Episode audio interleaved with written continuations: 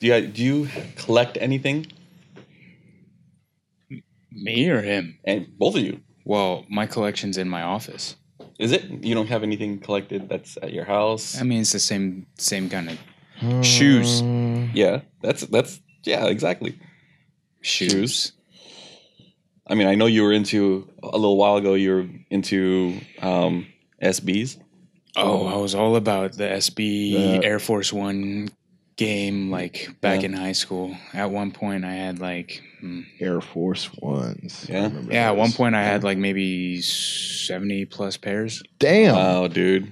Damn, Air Force. Dude. Um, of S, mostly of SBs.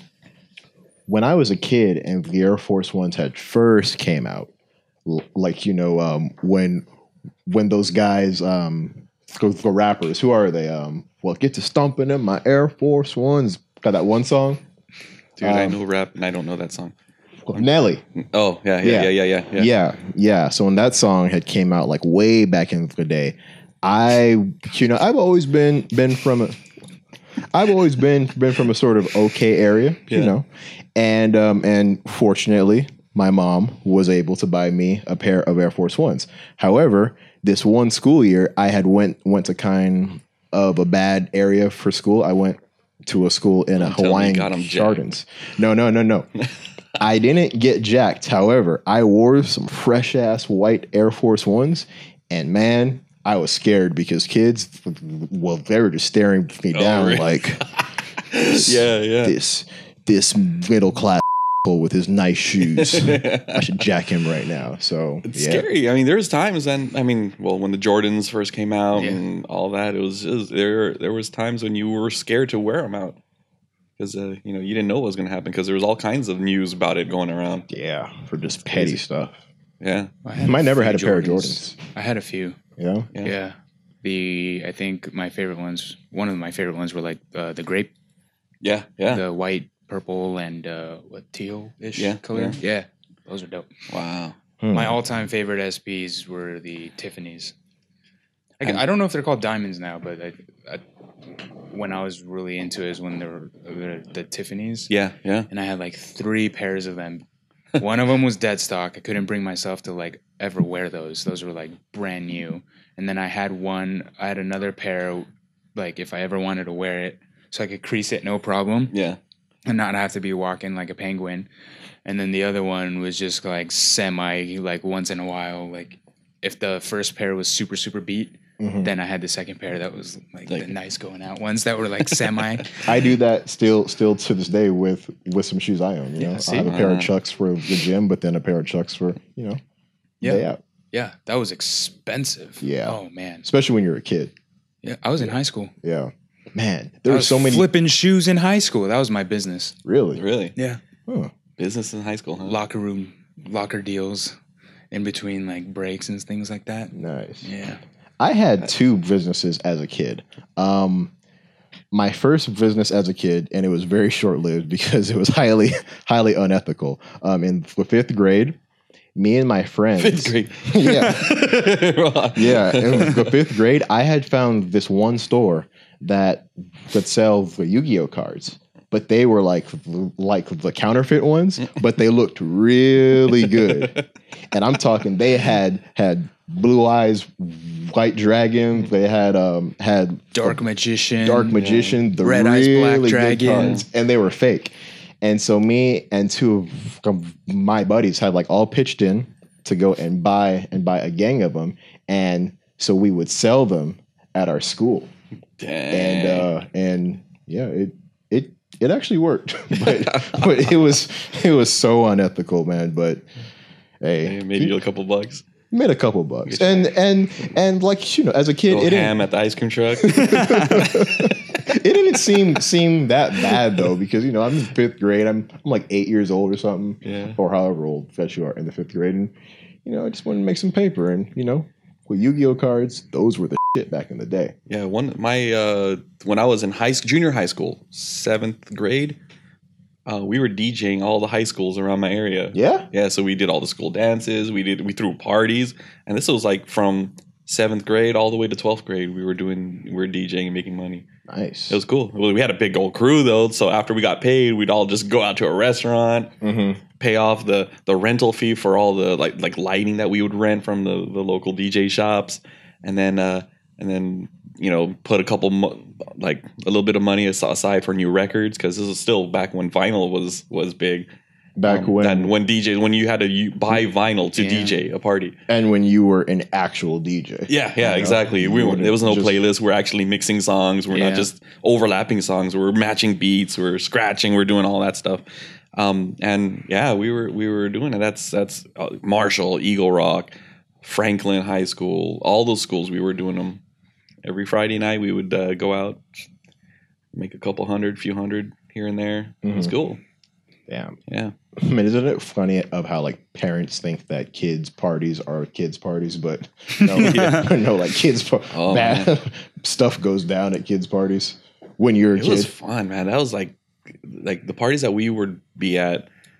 It was like dance crews, and it was battling. And That- oh man, Yeah. that was like oh, those in- were the when you got best served days. Like days? breakdown. Yeah. Oh my you got gosh. served. Yeah, best movie. Man. it's it was it was cool. It was fun. I mean, like I, I we, we would have uh bands and groups that were popular in the 90s before they got popular would be going to the parties that we were throwing like uh and you know the guys from black eyed peas they went to our high schools really. um we knew those guys uh uh who else was there coloring bad i don't know if you know those guys that's I know that pretty name. whack. Yeah, hell of a hell of a. Like they came to a couple of our parties that we threw over in Glendale. Mhm. I mean, old school crew. I mean, it was crazy. Then, you know, of course, it's a few knuckleheads that mess it all up for everyone. A couple of people got stabbed. A couple of people got you know threatened with guns, and then it then cops started showing up. And Yeah. before it was all innocent, nice. It was fun. It was all about hip hop. Now, then it was like it, it went away after all that. Um, so yeah, it's always those one those one or two idiots who Yeah. ruin it, who just Yeah. find a way to ruin it for everybody. Uh, Yeah, exactly. it's like the equivalent to Honda or Mustang drivers. Oops. oh, shots fired! Lawnmower versus crowd killer. Choose your poison. Uh, so, hello everybody. You have made it with us to the eleventh episode of the Jada Cast podcast. Episode number eleven, guys. Isn't that crazy? Time flies, man. Yeah. Yeah. Okay, how's everyone doing? Good. Great. Good. I'm doing great too. Um, I am Jordan, I'm Daryl. I'm Mike. and uh, I always have to make it a point to a point to reintroduce ourselves because I always forget about that. But um, you know, so in episode eleven, we got some some uh, some fun things to talk about today. Some uh, interesting things that I think all of you, uh, well, that I think all of you collectors out there would would be interested in hearing. Um, so by by um, by the first order of business, um, for those of you who are well watching us on YouTube and Facebook, you can see on the table in front of us that um, that we have have have some new items out, and so these items are part of of the newest wave of our JDM tuners line in 164 scale. Um, so in front of us we have Wave four. wave four and um, and Mike. So so could you go through what is in Kiss Wave and um, and yeah. Yeah, so in wave four we have uh, an R35. It's flat black with gold graphics, and it's uh, um, it pays homage to some of the original Ken Marie graphics that you see in Japan uh, on the race circuit. Uh, it's I think it's awesome. It looks really good. It's it translates really well to the body lines of the R35. Um, we have a Toyota AE86 in the gold trim and uh, Watanabe wheels, which is, um, you know, where we we've brought this car to our office here in uh, City of Industry, took pictures of it, and we are trying to mimic that in this 164 scale version. I see him him on our Instagram Yeah, all the time. Yeah, yeah. run free and on Run Instagram. free. Yep. Well, could you tell me why why with this car in particular it like you know it just seems seems to have such a cult following. You know, like Yeah. why is that? You think? oh man it's there's a lot to it uh it's i i i, I kind of have to attribute it a lot to initial d Um, and then that car, the the AE86, the Trueno is is a, is a legendary car. The the I the balance of the weight the weight ratio, the power to weight ratio. It's a light car. It doesn't need a lot of power to make it go fast. I mean, it's it's I mean it, it was legendary in the street race circuit over in Japan, um, and out here it's just now it's just uh, one of those cars that everyone is is after because it's hard to find one that's in good condition that you can fix up. Yeah. Overall handling, I think capabilities of that of that car too is just for for its time. I, I think was very. Um, I think when you talk about these kinds of cars, it really lends itself to the overall driving experience. Mm-hmm. Yeah, exactly. Um, that's what it really came down to. And so this was was what you would call a true driver's car. yeah. Yeah, So his uh, Instagram is Run Free AE86. Yeah. It's, it's a it's a beautiful car. His car, he did a really good job in that car. It's Yeah. really nice. Uh, we also have a raw metal a uh, 510 Datsun. We have uh, uh, RS. What is that? The uh, a new uh, R34. We have a Supra, and we have the uh, 70. What is? Which one is it? The, The, uh, 71 Nissan Skyline Yeah. GTR Hako. the Hako. classic. Yep. And what's kind of cool about the Hako is, um, is we did something new uh, that we typically don't do with the 64 scale cars. Um, if you look at the the rear tail lights, they're Mhm. actually jeweled rather than just being painted. Mhm. Uh, so we're looking at doing that more often with our 64s. And so by jeweled, They're plastic, you so it looks it does it's a it's actually a plastic piece rather than just painted, mimicking a, a, a, a, a light lens. Mhm. So it's a you know it looks a lot more authentic rather than just a painted uh, tail light. And so and so, what made you want to choose to make it plastic instead of the There's other? a there's a lot of things to it. There's uh, one it just looks more uh, more detailed. It looks nicer. Uh, it has a it looks more authentic that way. Um, you know, because headlights and tail lights should be plastic, and sometimes you know because of costing, uh, you can't do that. Mhm. But you know, I we found a way to be able to do it without having to increase the cost so much. Um, but it just takes a lot more engineering. Uh, the lights are really small, so it's uh, our our factory. They they hate us for it because it's really difficult to assemble sometimes. Mhm. But yeah, no, those are the things that we want to start doing more often, just to give it more detail. And so were th- there like any other talks about trying to do something like that prior to this, and then this one one was was the one that we finally. Yeah, yeah. From the from the very beginning is that uh, when we were designing this car is is that's how we wanted to do it? Mhm. and we were going back and forth with uh, our our engineering team and making sure that you know it would work the way we wanted it to work and have the look that we wanted you know to achieve. And yeah, and I think it came out great. I think it's a it's a cool thing, and hopefully that's as we'll be able to do more of this in the future. Yeah, yeah, yeah. It's pretty sick. Yeah, I think that that out of them all, my my my favorite one is probably the uh, Hakosuka. Yeah, yeah, it's it's a cool casting. I really Yeah. like it a lot. It's a toss up between that and the Ken Marie inspired North 35 for me. Yeah, yeah, exactly. When I first saw that Ken Marie after we we got the first sample, I was like, oh man, that thing's yeah, hot. it looks really Yeah. nice, especially in 64 scale. yeah, yeah, Jumps out at you. yeah. Yeah. So um, so you know, and with everything thing in this wave, well, these are all cars that you know, if you want to. You know, um, I don't know a better way way to sum it up, but I always like to say, you know, the kings of well, JDM, you know, and then and then but you have certain cars that really come come to mind, you know, and so obviously, you know, GTR is probably up there with most people. Supra is probably a close second, or maybe even higher than than than a, than a GTR. But um, but you know, so how about if we speak speak to some of the heritage behind these cars and and well why they are so so special you know even from a cultural standpoint um, to maybe a racing standpoint just an iconic legacy that they all carry you know well why do you guys think think that these cars have made it That's it's through to history it's tough because um you know there's there's a with the GTR the whole Skyline and GTR lineage they've been just known as the muscle car of Japan. Hmm. They're just the. I've never thought of it like that. Yeah, they're they're they've been thought of as like the ultimate race car Mhm. uh, coming out of Japan because they were just so powerful. Uh, they're you know the engine's huge. The designs were were you know were groundbreaking at the time.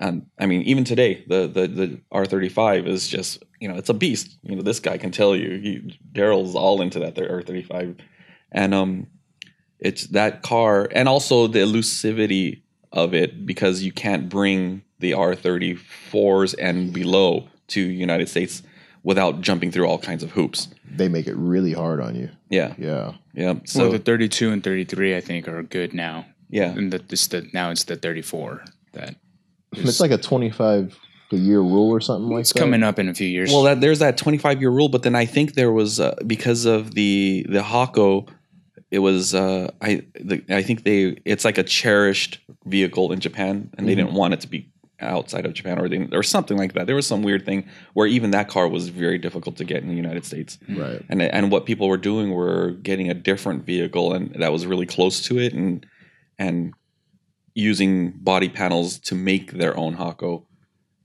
here in the United States, but they weren't true Hakos. Mm, so it's kind of like a Frankenstein car. Kind of, yeah, way. yeah, yeah. It's like like if you're a gun guy, sometimes you can't get a certain kind of gun in in, in California, but if you were to import the pieces to, and put them together here, then you Yeah. can. Right. Um, but you know, some but that's a little different because you're actually building the real thing. Mhm. With the Hako, you're you're built you're starting off with a different vehicle yeah. from the beginning, and then putting parts on to make it look similar to what it was to Mhm. what we try and build.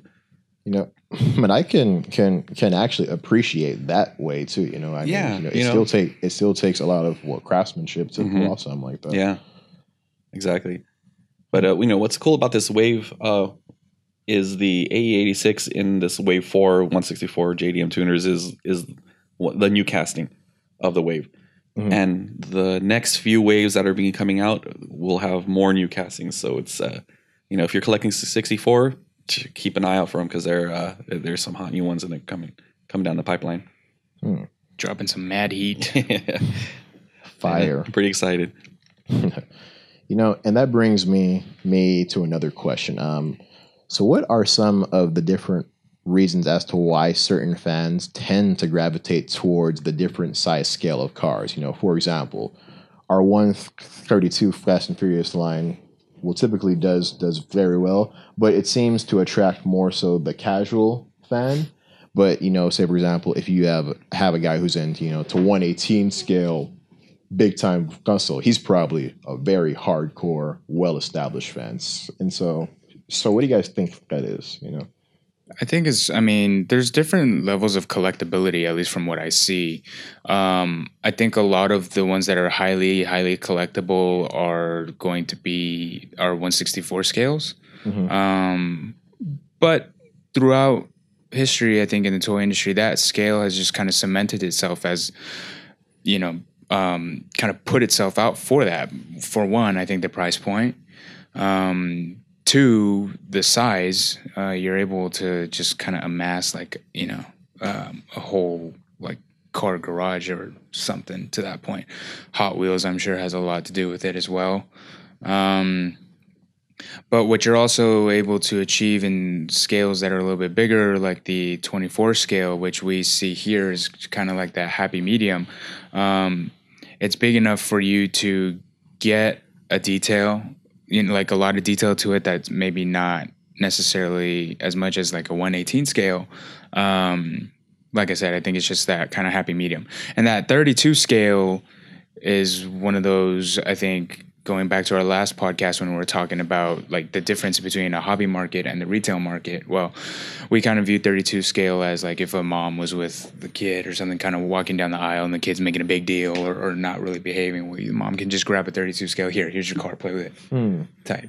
interesting. Uh, Yeah, so I, I I agree. Um, there's some people who are completists. They want to buy every car in the in the lineup, and they need to be able to afford it. So that's why they gravitate towards a 64. So because it's a lot, you know, lower price point as compared to a 118 scale. You know, um, and the way we do, you know, we don't have really chase cars. Really, you know, we may throw something in there sometimes naturally just by the Chase nature. Of, cars. I'm sorry. so chase cars are like cars that are in our assortment that have less quantity than They're like exclusive. exclusive. Yeah. So yeah. so if you know if you find one, it's just a lot more valuable to the person because it's it's more exclusive. Yeah. You know, maybe we have ten thousand pieces of one car, but this one chase would maybe have five thousand or or, Yeah. or less. Um, but we typically don't do that. But by nature of the business, sometimes things will happen where we have to change something midway through, and like for example, a, a, a rim, for example, may change halfway through, and then we put a new rim on, and now like that first way or car with the with the original rim becomes the chase because now that one's harder to find Yeah. because it's not in the market anymore. Um, but what happens there? There's one kind of collector that will just look for those chases because they know those will be a little more valuable after they buy it, and or they just flip them. Um, but we kind of don't want to breed those kind of collectors. We'd rather have people who really enjoy, who are really enthusiasts of the uh, genre of cars that we're making, and you know have them collect them all if they're into it. So there's the, the collector that likes small scale cars because they can collect a ton because it's a lot more affordable. Plus, they can put a ton on on on a shelf. Yeah. You know, um, 24 scale I think is a good happy medium where there's a lot of good detail in the car. Because you know, with 64 you can only do so much. You can't really get you know you can get the motors in it, but then you know keeping the price point like we were talking about in the you know past podcast. Um, we want to keep the keep it affordable. Yeah. So if we start going into engines and and you know all that kind of detail, the price of our 64 would go up crazy. Tough, huh? Yeah. Yeah. But with the 24 scale, you can get all that detail. Um, it's like it's it's bigger, but then you can, you know it's it's just a nice model with good detail on it. Uh, 18 scale is for I think the hardcore enthusiasts who really like the detail in vehicles. Because with that scale you can really get into the nooks and crannies of the cars and and really make like like threading if you want on the on the upholstery. If you you you know we can actually get in there and do that kind of stuff if we really wanted to. There's things that you can like the high end 118 scale cars are ridiculously detailed. Really? yeah. Oh they're beautiful. I mean it, it, you know they, but you pay. It comes at a cost. Hmm. so the more detail the larger you get the more detail you get the higher the cost of the of the collectible So, what are some of the most the most expensive ones that you've seen before?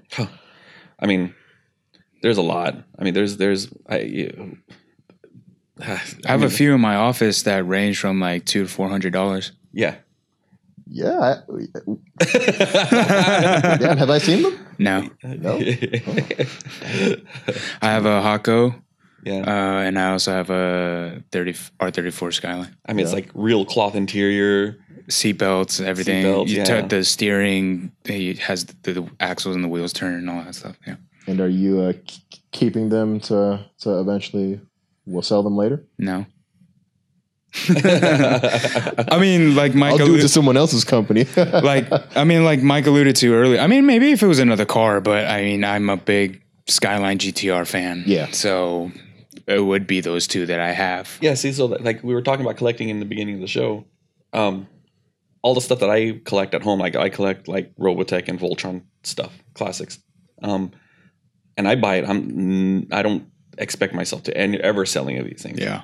you know, because I'm not that kind of a collector. I'm not the kind of that will just say, oh, you know, let me start collecting what's hot this minute, and then you know, um, now I'm bored of it. Let me sell it all off. yeah. No, I, I I'm collecting only I'm only collecting the things that I know that I really like that I want to keep for the long term because these are the toys that I had when I was younger that my mom and dad threw away that I wish I still had. Yeah. That was my mentality at Comic Con. Like a lot of people go to Comic Con for the exclusives and buy just a flip because it's a Comic Con exclusive. Um, I mean, yeah, you can make a quick buck. I mean, there, it, there's a lot of money to be made by doing that. Yeah, but Yeah. like for me, you know, I, I I was like, I'd rather just go for the things that I truly, truly want and would enjoy because it's what I like. Yeah. And dude, I'm so lazy when it comes to flipping things. I don't want to. I don't want to put in the time to make like five dollars or ten dollars. It seems easy at first glance, but once you actually have, I gotta take a picture of it. I gotta Yeah, create the you know, listing, and then I gotta. guys- got to buy cardboard boxes and I gotta, yeah, I gotta talk to people. The, the hardcore collectors that I know who really made money off of collecting are the ones that really collect everything and know which ones are going to be worth more later on down the line.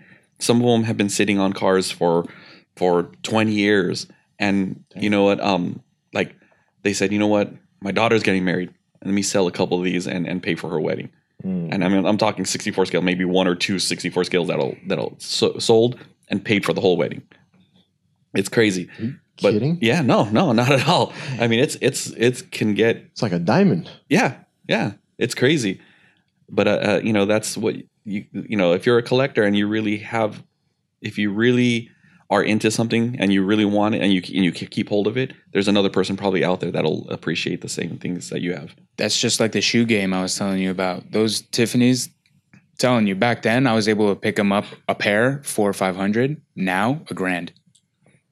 Yeah. See, so I, I like whenever I hear or see people say, "Oh, I'm done collecting these. I'm selling off my whole collection." Why? You don't know how much those things are going to be worth five, six, seven, eight years down the line. Yeah. You know, you might be kicking yourself in the butt and seeing those things at a at a local uh, uh, swap meet going for 10, 15, 20 times that you bought it for. Yeah. It's, you know, and I see that happen all the time with with Jada stuff, with stuff that I had when I was a kid. I mean, I, I go, I had this one. Um, it was a Robotech uh, motorcycle that trans, and it's like a, a an eight inch doll. It wasn't a really a doll, but you know, it's the size of a doll Yeah. and then it had a, a motorcycle that transforms and becomes the armor of the doll, right? And I saw the exact same one that I had, and it was going. It was out of the box. It was all like discolored. It was turning yellow. Three hundred and seventy-five bucks. I'm like, I had that thing. I, I, if I kept it, I would have had a three hundred and seventy-five dollar toy sitting on my desk. Yeah. But nope, I don't have it anymore. Some real investment strategies. Well, I mean, you don't know. You never know what's Yeah. gonna what's gonna what's gonna stick and what's gonna be valuable later on. So, I mean, if you're a collector and you have a bunch of stuff, why just all of a sudden like be get bored of it and sell your stuff? I would store it, keep it. Yeah. Comic books. Oh my gosh, dude! I mean, I had comic books up the from when I was a kid, and now I can't find. Like my Good mom catch, got rid of all. Yeah, They- they're all gone. And I wish I had. Like I, I started collecting GI Joe from number one, and I had like a ton of GI Joe comic books. And from what I hear, those those comic books are worth a ton. But now I don't. I, I I'm, I'm missing out on that investment. Yeah, man. Talk about a renaissance age. Yeah. While making a comeback. Yeah, Damn. it's crazy. What's it called? Yeah, and you know, if we want to take it up a notch, you know, talking about cars and collectible well, diecast, you know, and people who, who just scalp them off. I don't understand that that for real cars too, you know. I mean, I mean, well, maybe if I had if I had that that type of fu money as mm-hmm. to where you know I'm able to just buy a Ferrari, have it for a few months, and then sell it off for well for like another one. But I just don't don't understand, you know, because t- to me, each and every car car I do want to buy in some way or another, it is a dream car of mine, and Yeah. that's something I want to hold on to. Yeah, So I don't understand when when when these dudes can buy a McLaren P1 and Mm-hmm. then and then be like, oh yeah, oh yeah, I'm selling it, you know, to get something else. I'm like, "Wh- It's what?" not. I mean, it, there's. I think there's a small or a slight differentiation when it comes to that because, I mean, at that point, if you're going to use the McLaren P1 as as the example, that's a very modern modern car, right? I Yeah. mean, um, but when you're talking about classics, like true classics, whether that's in the JDM world or the American Muscle world, I mean, they've obviously uh, they wouldn't be considered classics if they weren't around for, Yeah. for quite some time with some sort of lineage or history background to them, right? So there's more of an appreciation to. I think when you're talking about, in my opinion, the modern like supercars or hypercars or, or, or things like that, we they haven't been around long enough to have a true appreciation of it. And really, the people that can really afford them is just are people that I don't know. It's just my overall perception of them. Might not necessarily have a can call themselves car guys, but because they can afford to buy, you know, the, the these really expensive cars. But if you look at their entire garage or car collection, it's going to be what realistically a P1, a 918 Spyder, an Aventador, um, cars along those lines. But you're not going to see a '94 Supra. You're not going to see a '71 Charger, a Chevelle. You know, 65 Mustang. If I had that money, that's would be that would be in my garage.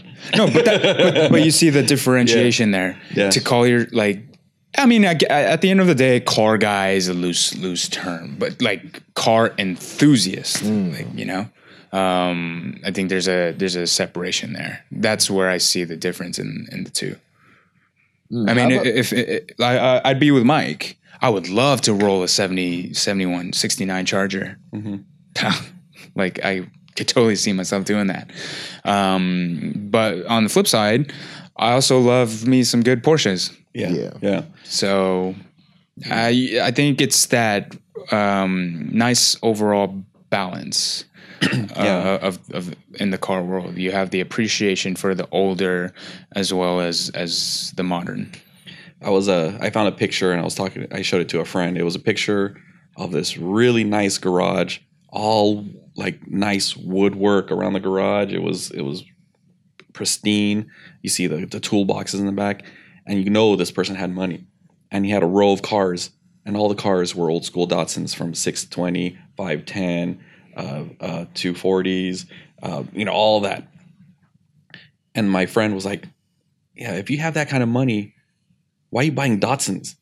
I'm like, if you have that money, kind of money, you can buy whatever you want. If you're into the Datsuns, shh, go for it. You Do know, your thing. yeah, do your thing.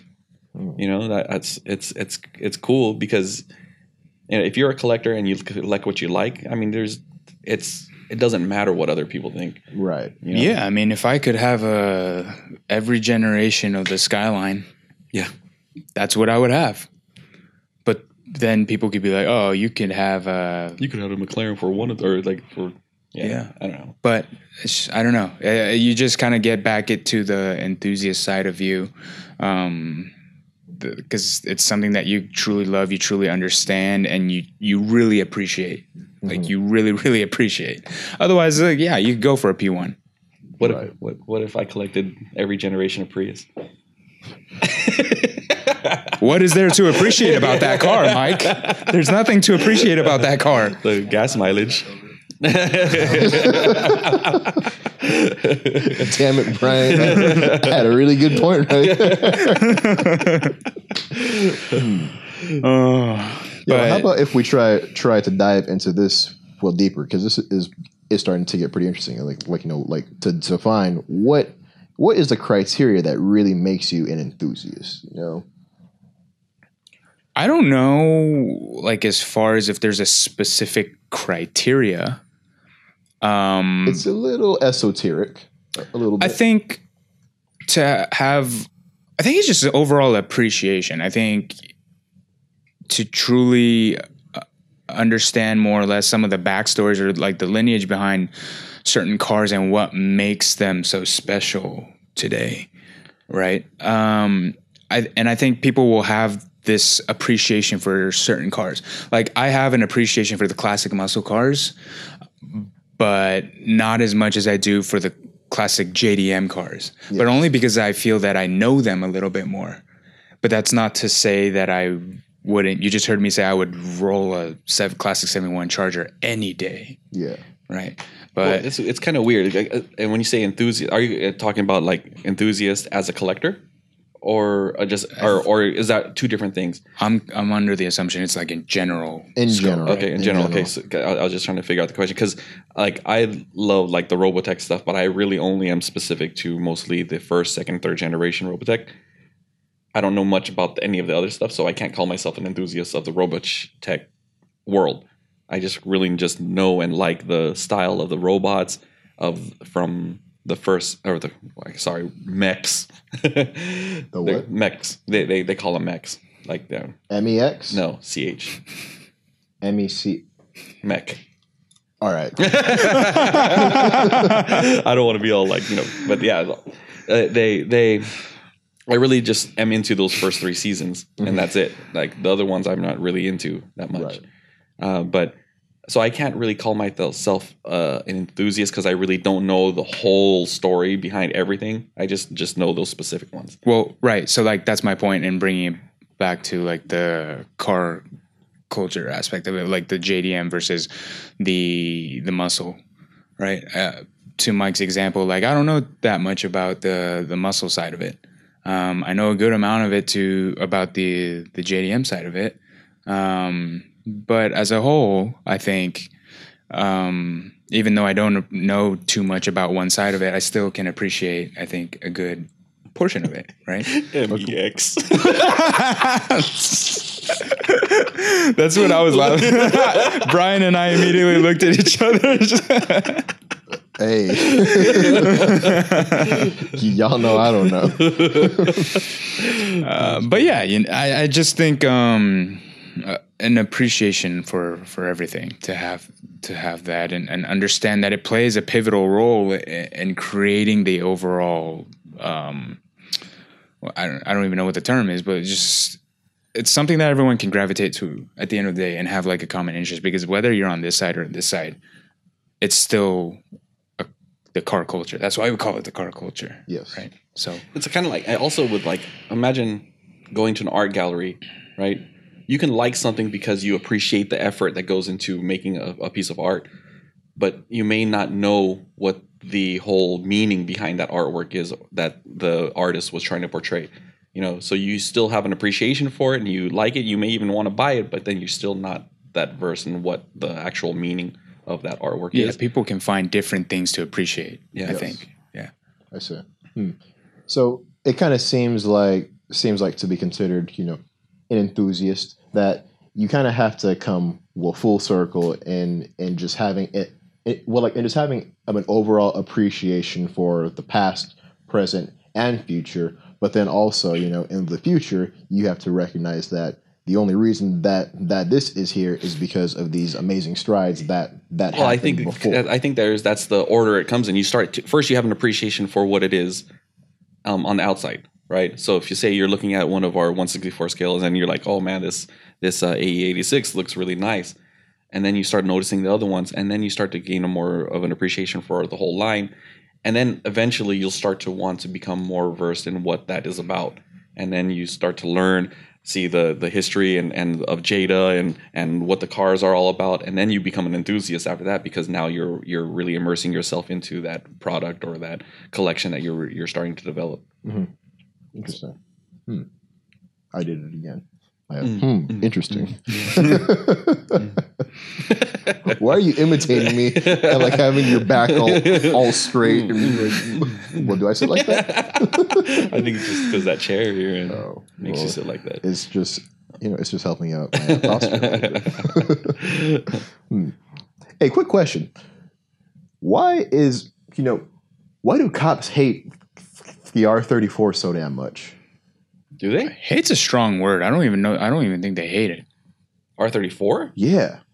I just Well, where, where? I mean, I don't know where Well- you're getting that from. well, 'cause I've there's al- not very many on the street. well, I've always, I mean, I've heard in circles that like for for the people who do, well, for the people who are able to, the people who are able to attain them, the legal route, that even if it is perfectly fine and it checks out, that that you'll still get pulled over and like impounded. I, I think it's just more for, for lack of understanding. I, I, I mean, there are cops out there that are also automotive enthusiasts, Mhm, uh, yeah. but, but I don't think they're that common. To Yeah. be to be honest, I was, that's what I was gonna say. I don't think that very many cops will know what they're looking at if they see one on the street. right. So Is that a Malibu? well, I feel like with the R thirty four, even if like even if a cop has no idea what it is, he'll see that and and he'll just be like, "I'm putting on." fucking Yeah, yeah. Well, I mean, like the the R thirty four. I mean, it's not even because it's not even legal here for one. Therefore, it's not a common car, Mhm. and so you've never really seen anything like it. Mhm. And then you find out and you see that it's a right hand drive. Oh, you know for sure in California that's Mhm. something's yeah. up with that. Yeah. And then so that's automatic right there. And when I when they pull one over, um, and they're checking out the paperwork, I'm sure I, I don't know exactly, but I would assume that it's some sort of like complicated multiple paperwork you to know, to show yeah. like the how if hopefully it is legal um and some other some other things. I think more than more often than not, it's just a lack of understanding, and uh, and then it can quickly escalate to you know if the owner is going to be a prick about it, like giving the cop an attitude. You know, when you get pulled over, you're not happy and you're not doing yourself any favors if you're giving an attitude because then everyone gets defensive and then it blows up into this whole thing. And you know, when you're driving a car like that, and usually when I see these on the street, I mean they're they're not Usually, how often are you seeing them? like not very often, but yeah, like if I do see one on the street, they're you know they're modded. Yeah, They for sure. sound awesome. Yeah. And when you're driving one of those things, you're not driving it just calm and Nah. collective and you know and just kind of I'm cruising stunned. down. Yeah, yeah, yeah. Exactly. I'm I'll be like, you know, in the tunnels, I'm I, you know, I'm revving it just cuz I want to hear that sound. Um, out of a turn, I'm I'm pressing the gas to to to feel that pull. It usually, I mean, that's how I would be driving it and, and it's probably going to capture the attention of the cops. Hmm. It's just the, from the nature of the kind of car it is.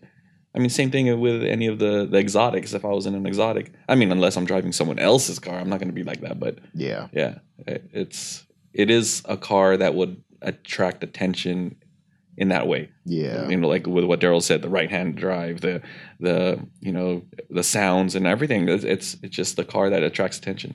I think overall, when it comes to that car, it's just lack of understanding for for the most part. Mhm. Um, Yeah, I've just just heard like some folklore of people in the U.S. who do have them legally. That even if it is legal, you're still screwed. you Well, there know? was a point. Uh, there was a time, what in the late '90s, I want to say early 2000s, when uh, there was companies bringing them here illegally, and there was a ton of them here illegally, and they were impounding all of them. This is probably where you heard this from. They were when they were on the lookout for these cars because they were imported here illegally, and there was a lot. I mean, I, I mean, I'm not I'm not saying thousands, but there was a, a lot here in Southern California, and they were just impounding them and destroying them. They would put them in the, the, the, the that crushing machine or whatever, and I'd see videos of this, and I'd be like cringing. But That- that's what they would do. They would that should be a crime. It's there and there and some of these illegal vehicles that have been brought here are still not on the street. They're probably stored somewhere, but they're out there still. Just And waiting. That's probably one of the reasons why you hear that is because they're on the lookout for these cars. Haters. I mean, I don't think it was the 35 though, or 34. I think it was more the the 33 and and be, before. But Yeah, which Those are legal to now. have now. yeah, I've actually seen a couple of uh, well, 33s around. Yeah. I mean, shoot, there, there's a couple for sale that I see on the on on, on the internet. I have my eye. Dude, they're not that expensive, dude. They're okay. Yeah, Yeah. They're very affordable. yeah. Yeah, Do Yeah. it, Jordan. that would take me from here to here Dude, overnight. I I would the coolest just, guy on the block immediately. I'd be Yeah. getting so much street cred for yeah, that'd be crazy. Yeah. Yeah, um, I'm waiting. I'm waiting for the 34, man. yeah. Part of me just wants to buy one, keep it in Canada. They're legal yeah, out there. Yeah, Are they? Yeah. that's what I want to do with a Toyota Hiace. Ooh. It's a it's a, a minivan. Mike's by about Toyota. the minivan Yeah, life. dude. Toyota Hiace? I don't think I've ever, Hiace. I don't think I've ever Hiace, seen one of those. Here, let me pull one up real quick. it's like the boxy of the box. I mean, it looks like you, you people are talking about. Party van. Yeah, I mean they're saying that the the XB looked like a toaster. This thing's a straight up toaster. Yeah, this thing really is really is a toaster. dude. But if you see type in custom Hiace, oh man, yeah, I'm- all about that tr- that van. So what do you do in this van? Huh? So what do you do in this van, Mike? party, dude. That that van screams party. What kind of parties? Probably can't see see, Yeah. that, see it that well, but no, yeah, I'll show you. Those aren't those pictures. Don't do it justice. I can see the appeal though. What was okay? So I I love this that van. That van is freaking like the coolest thing. When I first saw him, the first time I saw him was on the online, but the first time I rode it in it was when I went to Hong Kong to visit our Hong Kong office, and they had one pick me up, and it was a custom. That's what I wrote in. Yeah, Yeah. dude. They had curtains. Yeah. and- I mean these things were dope. Is there a They're ton so- of space? Chairs in the back. Yeah, like, dude, you're you're lift you're your lounging feet up. Yeah. Yeah. these things were, and like you can add on these these different tops that have like better, more headroom or or uh, uh, a, a refrigerant. You know, so it's you know like you can make that into a, a box truck that that delivers seafood. Um, camper tops. There's like all kinds of So customization cool. things you could do. Yeah. You know what? I think that I think that you've made me a believer. I'll, I'll I'll send you pictures Yeah. of what like uh, nice ones because Yeah, and I'll then I went to of them in Japan and I saw them in Japan. And I'm like, dude, these things are just You know what? ridiculous. Um, I've actually had a couple of friends who have gone gone to Tokyo pretty recently, and they come back to me and say like, "Man, there's freaking R34s everywhere, as if it's Toyotas, and there's all these other ones It's just every around." car out there just looks cool. Even their uh, their their delivery trucks that they use just to deliver like like like at the fish markets, for example. You know, they deliver ice from this location to this location, and they're like these little tiny little little trucks. They're probably the size of a of a um, of a Veloster, but they're they're a two person car truck with a with a bed in the back, and it's Yeah. like they're really tiny. It's always like the most obscure things. That, And they like, look dope. Yeah. they're trash trucks. I mean, everything out there is just cool. Man, man, not that it's not that it's obscure by any means, but that was kind of the same mentality that got me into the Raptor Yeah. or just the truck. yeah. um, how because so? because Mike's known me for years now, Yeah, and so like he's always known me as like the sports car Yeah. guy. And don't get me wrong, like I will have a sports car for the rest of my life, and I will choose that ten times over ten Yeah. over a truck or anything like that if I was given one choice, a Yeah. choice to have one. But the appeal for going into the truck world was because it's it's different. And again, I don't. It's not that the Raptor's obscure. It's just it's it offers a capability that I've never really had before. The big car, the off road, the space, you know, and, and everything else that that comes with it. it just had a very like big appeal to me, mm-hmm. and so that's that was very different for me. So the same thing with like mm-hmm. the Hiace that Mike's into. It's like well, it's a party van. You can do so much to mm-hmm. it, and it's just so different. And it's not like typical like norm thing for you to naturally think of, or at least gravitate towards. But I think once you experience one thing. Um, then you start looking at something else that's a little bit different. It starts kind of getting your attention. Yeah. Yeah. I don't know. It's that's how it happened for me. I was about to make a really bad metaphor, but I chose not to. Good. Yeah. Good. Yeah. yeah. Well, uh, I think I will end this podcast with a more uh, appropriate metaphor that variety is the spice of life. Actually, I want to bring one more thing up um, on our table here. Oh yeah, oh yeah, forgot about that one. I didn't see it. Yeah, yeah, yeah. We Yeah, have this. Uh, we have the 124 scale Mazda RX-3. Hey, that thing looks cool. It's it's it's hardcore JDM. It's, it's this is like the style straight out of Japan with the the, the cone uh, flares and um, the wheels are they're the cool. I mean, so It just screams one of the things that that you know we get a lot of comments on is that our fitment, you know, uh, the, the wheels are too far deep into the the wheel well. Now, I want you to think back to when big time muscle and and the older cars that we used to do Yes. um, the style back then was tucking. Mhm. That means the the fender went over the rim, so part of the rim was actually inside the body. So we would have to put it inside the body so that it won't rub. Now, these cars still have to roll, right? And the thickness of the fender wall, the metal that's around there, has to be a certain thickness so it doesn't collapse on itself. It's not too soft. It still has rigidity. So they have to be a certain thickness. Um, now with the new style, which today that which we're trying to achieve is flush, we'd love to push it all the way out, but we'll get more customer service calls with the wheels not rolling if we pull them out too, mar- too much where the wheels won't turn. So we have to push them in to uh, allow the wheels to turn. okay. Okay. But there's enough play for you guys who really want that flush look to pull the wheels out on the axle so that it will sit flush and will still roll. If you want it super flush, you may start to hit the the side wall of the the inner side wall of the fender and it might not roll, but you'll get you'll achieve that look. Hmm. But you can achieve those looks if you want to with our cars because you know there's enough play in there Okay. to do it. But uh, yeah, I mean that's one of the things that we get a lot of uh, flack for. But it's because we- we'd rather have it roll and have people customize it to make it look the way they want to, rather than making it look right, but not roll because we'll get too many customer service calls. Yes. You see how much time and effort and like thought goes into the creation of every one of these. And at the end of the day, all we hear is Jada didn't cut the exhaust hole, whatever. The Same thing I said in the last podcast. I'm saying it in this one too. you guys suck. You guys don't care about the collectors.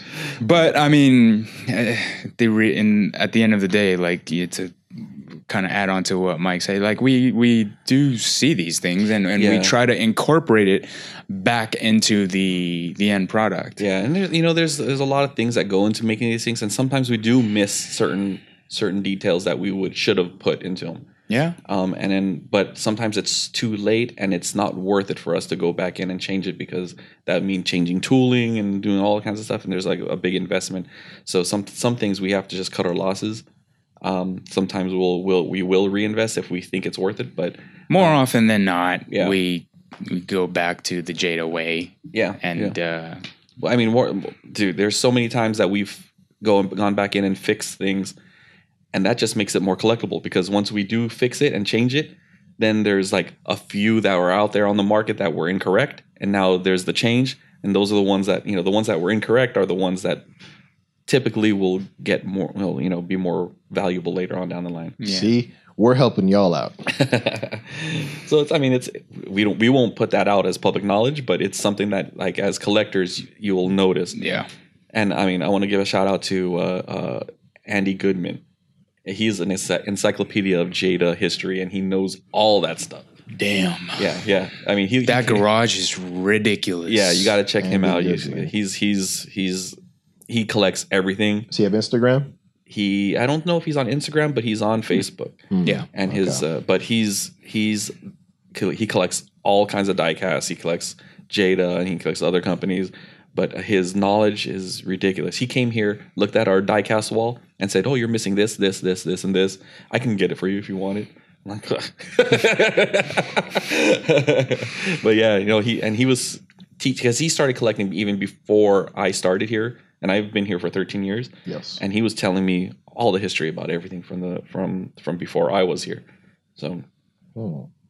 I feel like like around the RX3 and with everything that that you just said, maybe we could make some type of Easter egg challenge. you think so? Yeah, yeah. I'm wondering what it should be. Um, hmm, I don't know. Yeah. Maybe. Maybe maybe maybe we'll, you'll put a uh, we'll think of something and you'll put a flash cut in of uh into the video Yeah, that'll kind of explain it a little bit. yeah. So if you guys are able to find the Easter egg that I just mentioned, or the Easter egg that I'm talking about now, uh, we'll send you some send you some free swag. And so be sure to watch out for our Instagram page Yep. and Facebook, and uh, we'll throw that in there. Yep. Cool. By the way, I don't ever expect to see an RX3 in America. There is. Yeah? Yeah. There's plenty. That's one of the original like when I was I've uh, never seen one. That's oh why. yeah. Oh, I mean, there. If you ever go to the old school, uh, I forgot what that show is. The old school Japanese. I don't know. There's there's like an old school JDM show. Uh, they're all over the place. That's one of the cars. I, I have a friend that's fixing one up now. Is it Um, hosted by Stance Nation I don't remember. out in LA? I know. I think. Yeah. I think. I think. Yeah. Hmm. Well, there's in near. Well, I suppose that's not really a good description because there's a lot of Yeah. But I think I know which one you're talking about. Yeah, there's there's a there's there's like a swap meet that just sells all JDM old school stuff, and you'll see a ton of those out there. Um, yeah, no, they're they're they're around. They're they're as popular. They're probably the second most popular old school JDM car to fix up under the uh, that's obtainable. That's you can find under the five ten. Really? Yeah. Damn. I mean, Okay. all of them are kind of hard to find in good condition to fix up, but yeah, Sure. there's there's that's those. It's I think the top three A eighty six, five ten, uh, RX three are the top three. Okay, that's pretty sick. Well, the more got you know. and uh, I can't see a better way to end this podcast other than that. Um, so, just a little bit of housekeeping rules. Um, you know, if this podcast brings you any type of value whatsoever, if it makes you laugh, if it makes you cry, be sure to like it, subscribe to our YouTube page, follow us on Instagram, tell people about this this podcast, share it with a friend. And after all, if you guys really consider yourselves collectors, how could you not be listening to to the to this podcast? All right, don't don't tell me that you're a collector, but you don't listen to the JadaCast podcast because no other company is about to give you all of the insights that we can provide to you guys here. Between these two, there are more than 25 years of knowledge of of of this industry and you're not about to find that anywhere else. All right. So we're handing it out for free. We're collectors too. So if you enjoy our podcast, spread it to everybody. And uh, we will see you guys next week. Um, oh, by the way, we will be at SEMA at the end of this month, early into November, um, October 28th through November what? Third. Third. Through through November 3rd. So uh, be there or be square. I am Jordan, I'm Daryl. Mike. and we will see you guys next week. Peace out.